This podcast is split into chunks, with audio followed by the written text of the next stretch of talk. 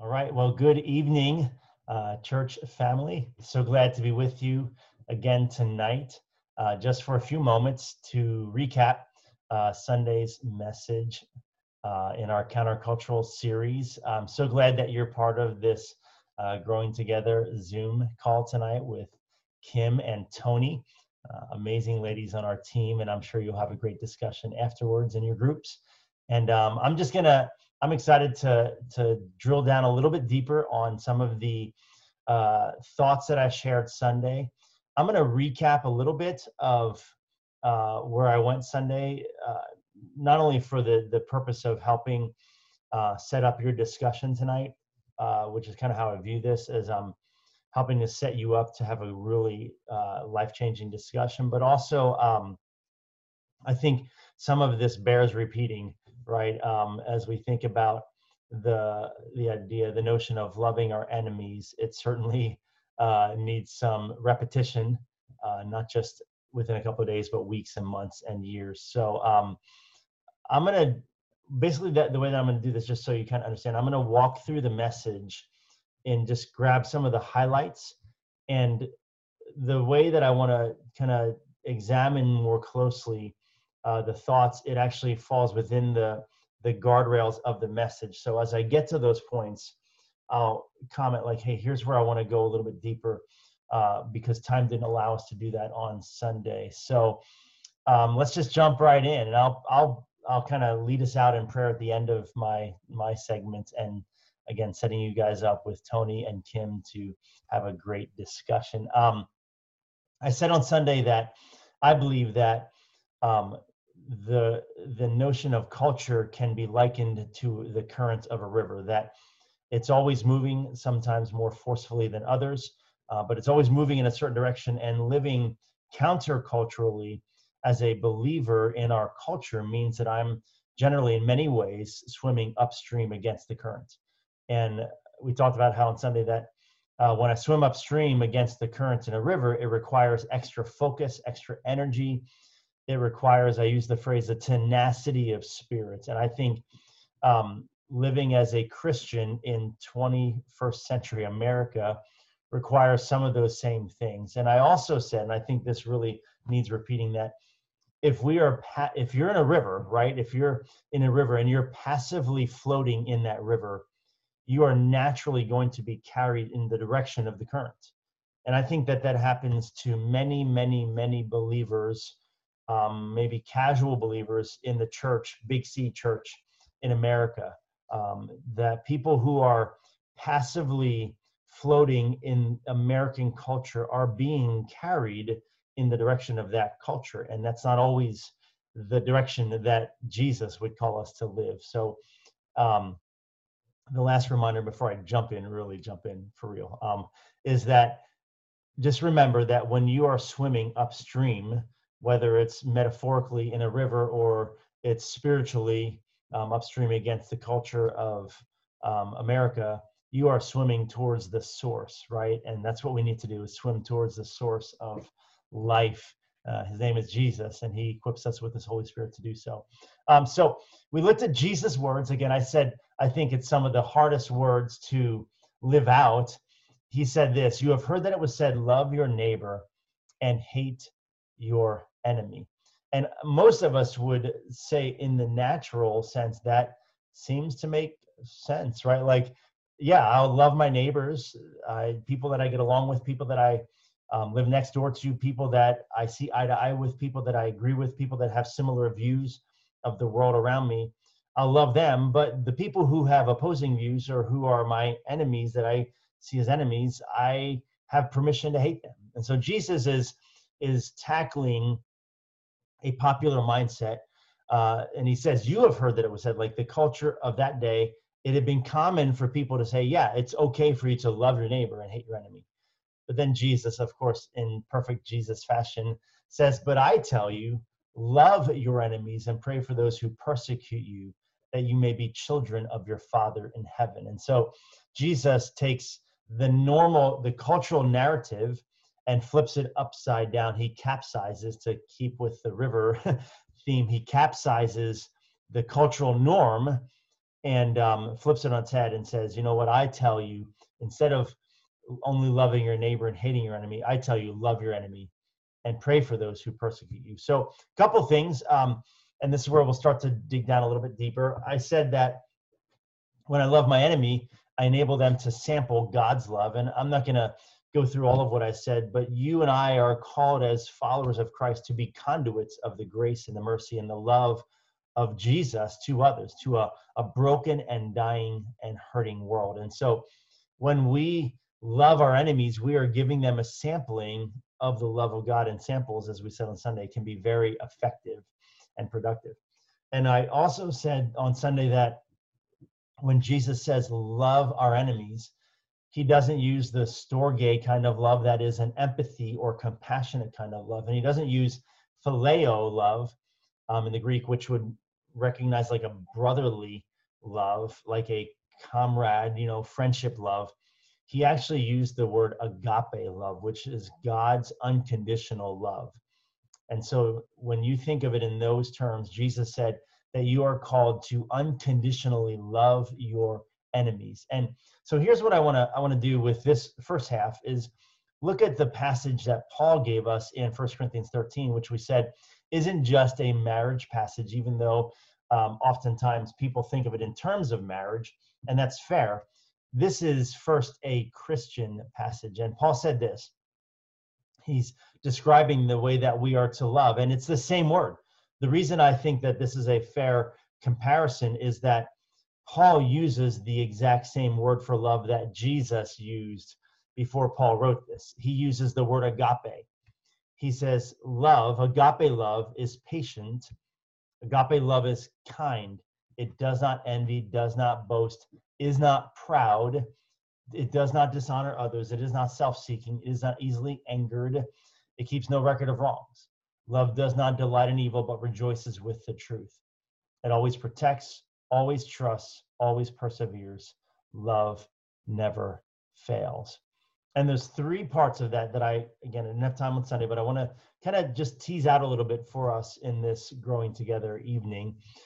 The three parts of that love passage I want to apply to the love your enemies is uh, are these. Love is patient, love is kind, and love is not proud. The first one, love is patient. The The literal definition of that word that we find in the Greek, patient, means this, to be of a long spirit. Listen to this, to be of a long spirit, to endure misfortunes and trouble. Listen, or to endure the offenses and injuries of others.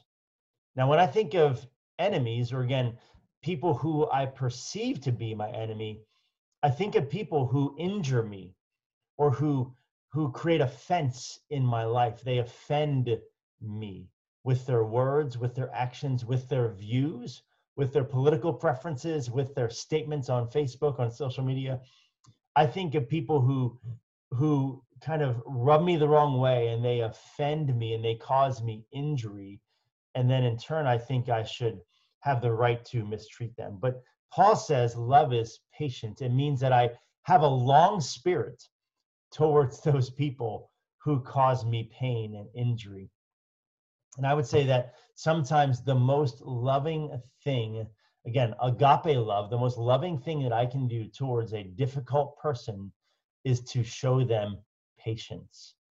And I don't find it ironic. I've said this for years at weddings. I do not think it is ironic or accidental that that the very first, think about this, the very first word that the Holy Spirit led Paul to use when he describes love. There, there's no other passage like this in the entire Bible that describes love like this. Like there's, look from cover to cover, Genesis one to Revelation twenty-two, you will not find a paragraph like this where the Holy Spirit used Paul to describe and define what love is. This is it. This is the paragraph in the entire scripture. It is not accidental that the very first descriptor that the Holy Spirit had Paul write down is love is patient. Think of the hundreds, literally hundreds of adjectives that could have been used as the very first word out of the gate What is love? God, what is love? And he used the word patient. That is remarkable. And that probably could consume your entire discussion time tonight in your groups. Love is patient. Think of it this way. Patience often means that I won't react to someone, but instead I will respond to them. And you've heard that. That's not new to you. But but remember it in the the the the framework of loving your enemy means that I won't react to someone that I view as my enemy, but I will instead respond in patience. And the second one flows right from the first one. Love is kind. Again, the first two words that Paul used to define and describe love is that it is patient and it is kind. You cannot be kind if you are not first patient. Just take yourself to the last time you were at a grocery store, you were at a, you were at some in some line somewhere, and you were growing impatient. How hard, I know for me, maybe you're better than me, you're more spiritual than me, you're just naturally kinder and patienter. I don't think that's a word, but you do that more naturally. For me, it is very difficult for me to be kind if I'm feeling impatient. Now, I'm guessing that you're similar to me because we all struggle with our own humanity, right? So love is patient and love is kind. Literally, kind means here of a good or benevolent nature or disposition. And I would say this, and I'm going to use another word, another scripture to define scripture here. Um, I think that when we are thinking about being kind in that agape love towards our enemies, I think sometimes or oftentimes it means that we are overlooking an insult. Again, if you go back to what it means to be patient, it means to to have a long spirit towards somebody who is injuring me or causing offense. So you roll that into what it means to be kind, and it means that we overlook an insult.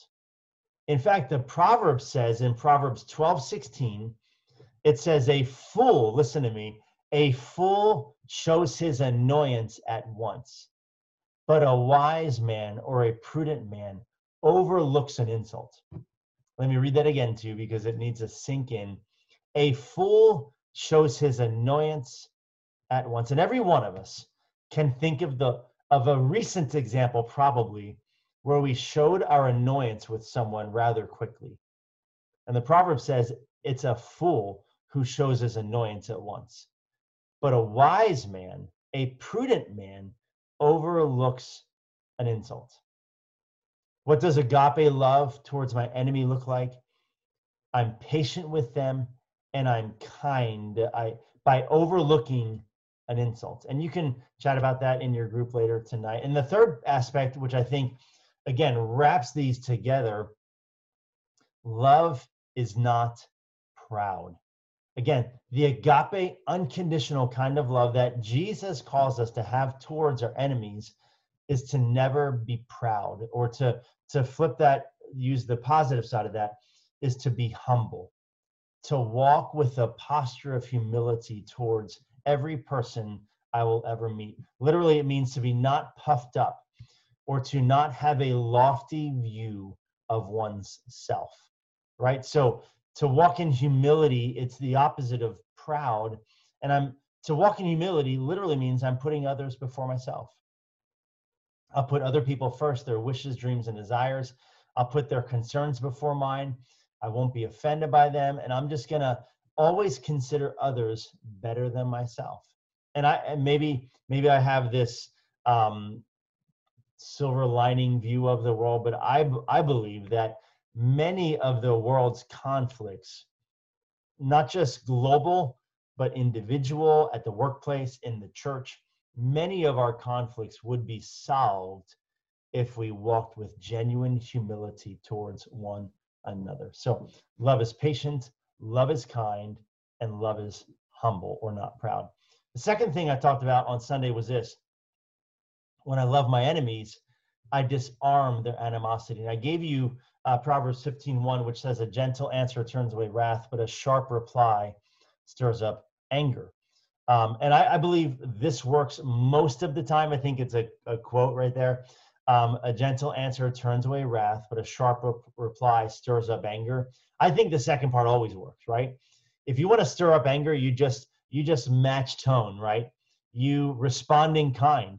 If somebody is sharp with you and you'll be sharp back, you are guaranteed to stir up anger. I think the first part usually works. Again, the Proverbs in wisdom literature, I think most scholars agree that's generally what is true most of the time, but it's not a promise in the same way that other parts of Scripture might be considered a promise, but it's generally true most of the time. A gentle answer will turn away wrath. And most of us are comfortable responding in kind, like in, in the same tone. When somebody gives me a tone, then I'll respond with, respond with the same tone. And I'm telling you, the, the Bible says, and if we're going to love our enemies the way Jesus calls us to, we're not going to respond with the same tone.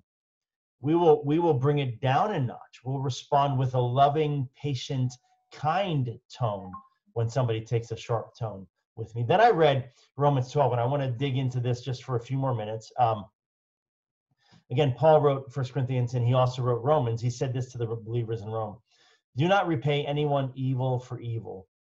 Be careful to do what is right in the eyes of everyone. Now, again, you can talk about that later. I don't have time to, to break that down. We could take forty minutes on that. What does that mean? How can I do what's right in the eyes of everybody when everybody doesn't always define right the way I define right, right? So that that's a, a different discussion. Maybe you want to dig into that, maybe not. Um, but this, then he says, if it is possible, as far as it depends on you, live at peace with everyone. Do not take revenge, my dear friends, but leave room for God's wrath. For it is written, he's quoting Scripture, it is mine to avenge, I will repay, says the Lord. On the contrary, if your enemy is hungry, feed him. If he is thirsty, give him something to drink. In doing this, you will heap burning coals on his head. Three things I want to comment on, just like I did three parts of the, the love chapter in First Corinthians thirteen. I want to comment on three aspects of this passage in Romans, and then I'm going to pray you guys out.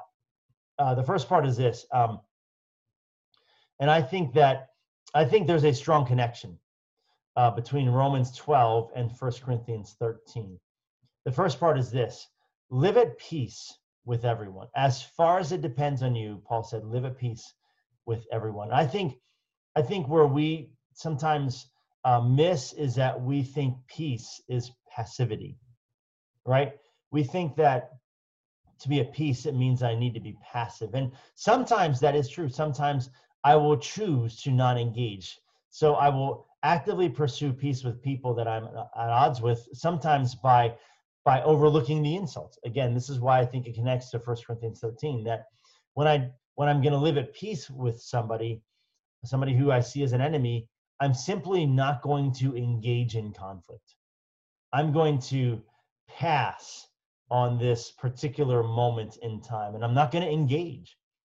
And this is, again, where we need to be dialed into the Holy Spirit who lives inside of us and ask him to give us discernment and pray that the Holy Spirit will make us aware if this is a moment where I should pass and live in peace with this person, or if this is a moment where I should actively engage in the conflict and work towards reconciliation to find peace that way. Not all situations are the same, right? Sometimes it's better for me to overlook the insult. Paul said that in First Corinthians thirteen. Why not rather be offended, he said. Why not rather overlook the insults? But there are times where the Holy Spirit would guide us and say, you know what, Scott, this is a time where you engage in the conflict and you work towards peace through reconciliation. Does that make sense? So sometimes we work towards peace through overlooking the insult, and sometimes we work towards peace through engaging in conflict for reconciliation. Only the Holy Spirit can guide you into knowing which which moment is which, okay? Paul also said, do not take revenge, my friends, but leave room for God's wrath. Again, this in many ways is countercultural. The culture we live in, the way that the current of culture moves is that I'm going to get revenge, right? There's all kinds of little uh, snippy quotes. Uh, revenge is a dish best served cold, right? Like there's all these different um, these different statements about revenge that people know in our culture, but the Bible says, right? Paul said, do not take revenge, but leave room for God to act, right? The way of the kingdom is that I'm not going to avenge myself, but I'm going to let God handle the situation however he sees best. I guarantee you that probably the way God wants to handle it is different than what our flesh would want to do. But again, Jesus said, love your enemies and pray for those who persecute you. So the revenge that you and I might want to see uh, carried out on somebody isn't necessarily the way God is going to handle the situation. And then the last thought is he said this. He said, um, feed your enemy.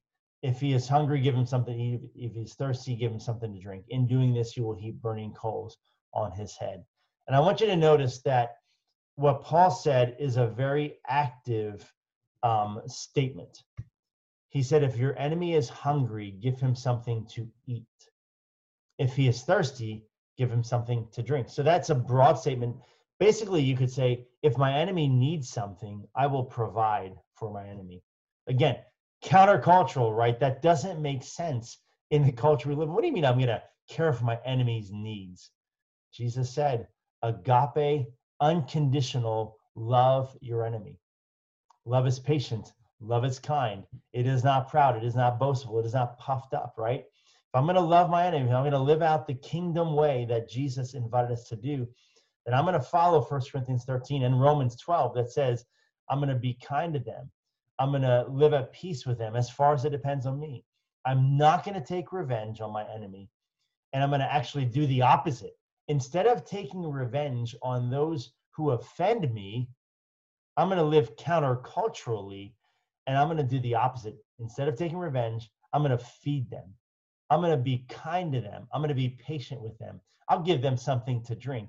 When they have a need, I'll send them uh, something that they need, right? Like, this is so opposite from what the way of the world is. But again, if we go back to the very beginning, if culture is moving in a certain direction, just like the currents of a river, if I live passively in that culture, I'm going to be carried in the direction of the current. You and I, as followers of Jesus, are almost, I don't want to say always, but we are almost always being called to live counterculturally. Sometimes things that are happening in culture are good, right? Okay, I'm not trying to condemn every single aspect of American culture, but so there are things that are good and that are, are helpful, but there are many times where as followers of Christ, we will be invited and called to live not antagonistically, but oppositely to the culture around us and to be countercultural. So I hope you guys, I hope I gave you some food for thought and some opportunity to dig deeper into Sunday's message. Um, and maybe you could even use the bottom line from Sunday, which is this, and then I'll close in prayer. We need to love our enemies until we win our enemies, okay? So again, Jesus said, but I tell you, love your enemy and pray for those who persecute you. So let me pray you guys out. Father, thank you for uh, this gathering tonight. Thank you for each person who has joined us for this This Wednesday night Growing Together segment. Thank you for the opportunity to spend time together, to gather in this fashion. Thank you for Tony and Kim. I pray that you would give them wisdom and discernment and guidance as they uh, lead discussions and facilitate. And I thank you for each person, God, who has joined us tonight. I pray that you would now enrich our conversations, enrich the discussion, enrich the Bible study, and let your Holy Spirit teach us all things and lead us into all truth. And so bless this time together now, I pray in Jesus' name. Amen. Amen. Well, thank you guys for your attention, and God bless you as you go into your discussion groups.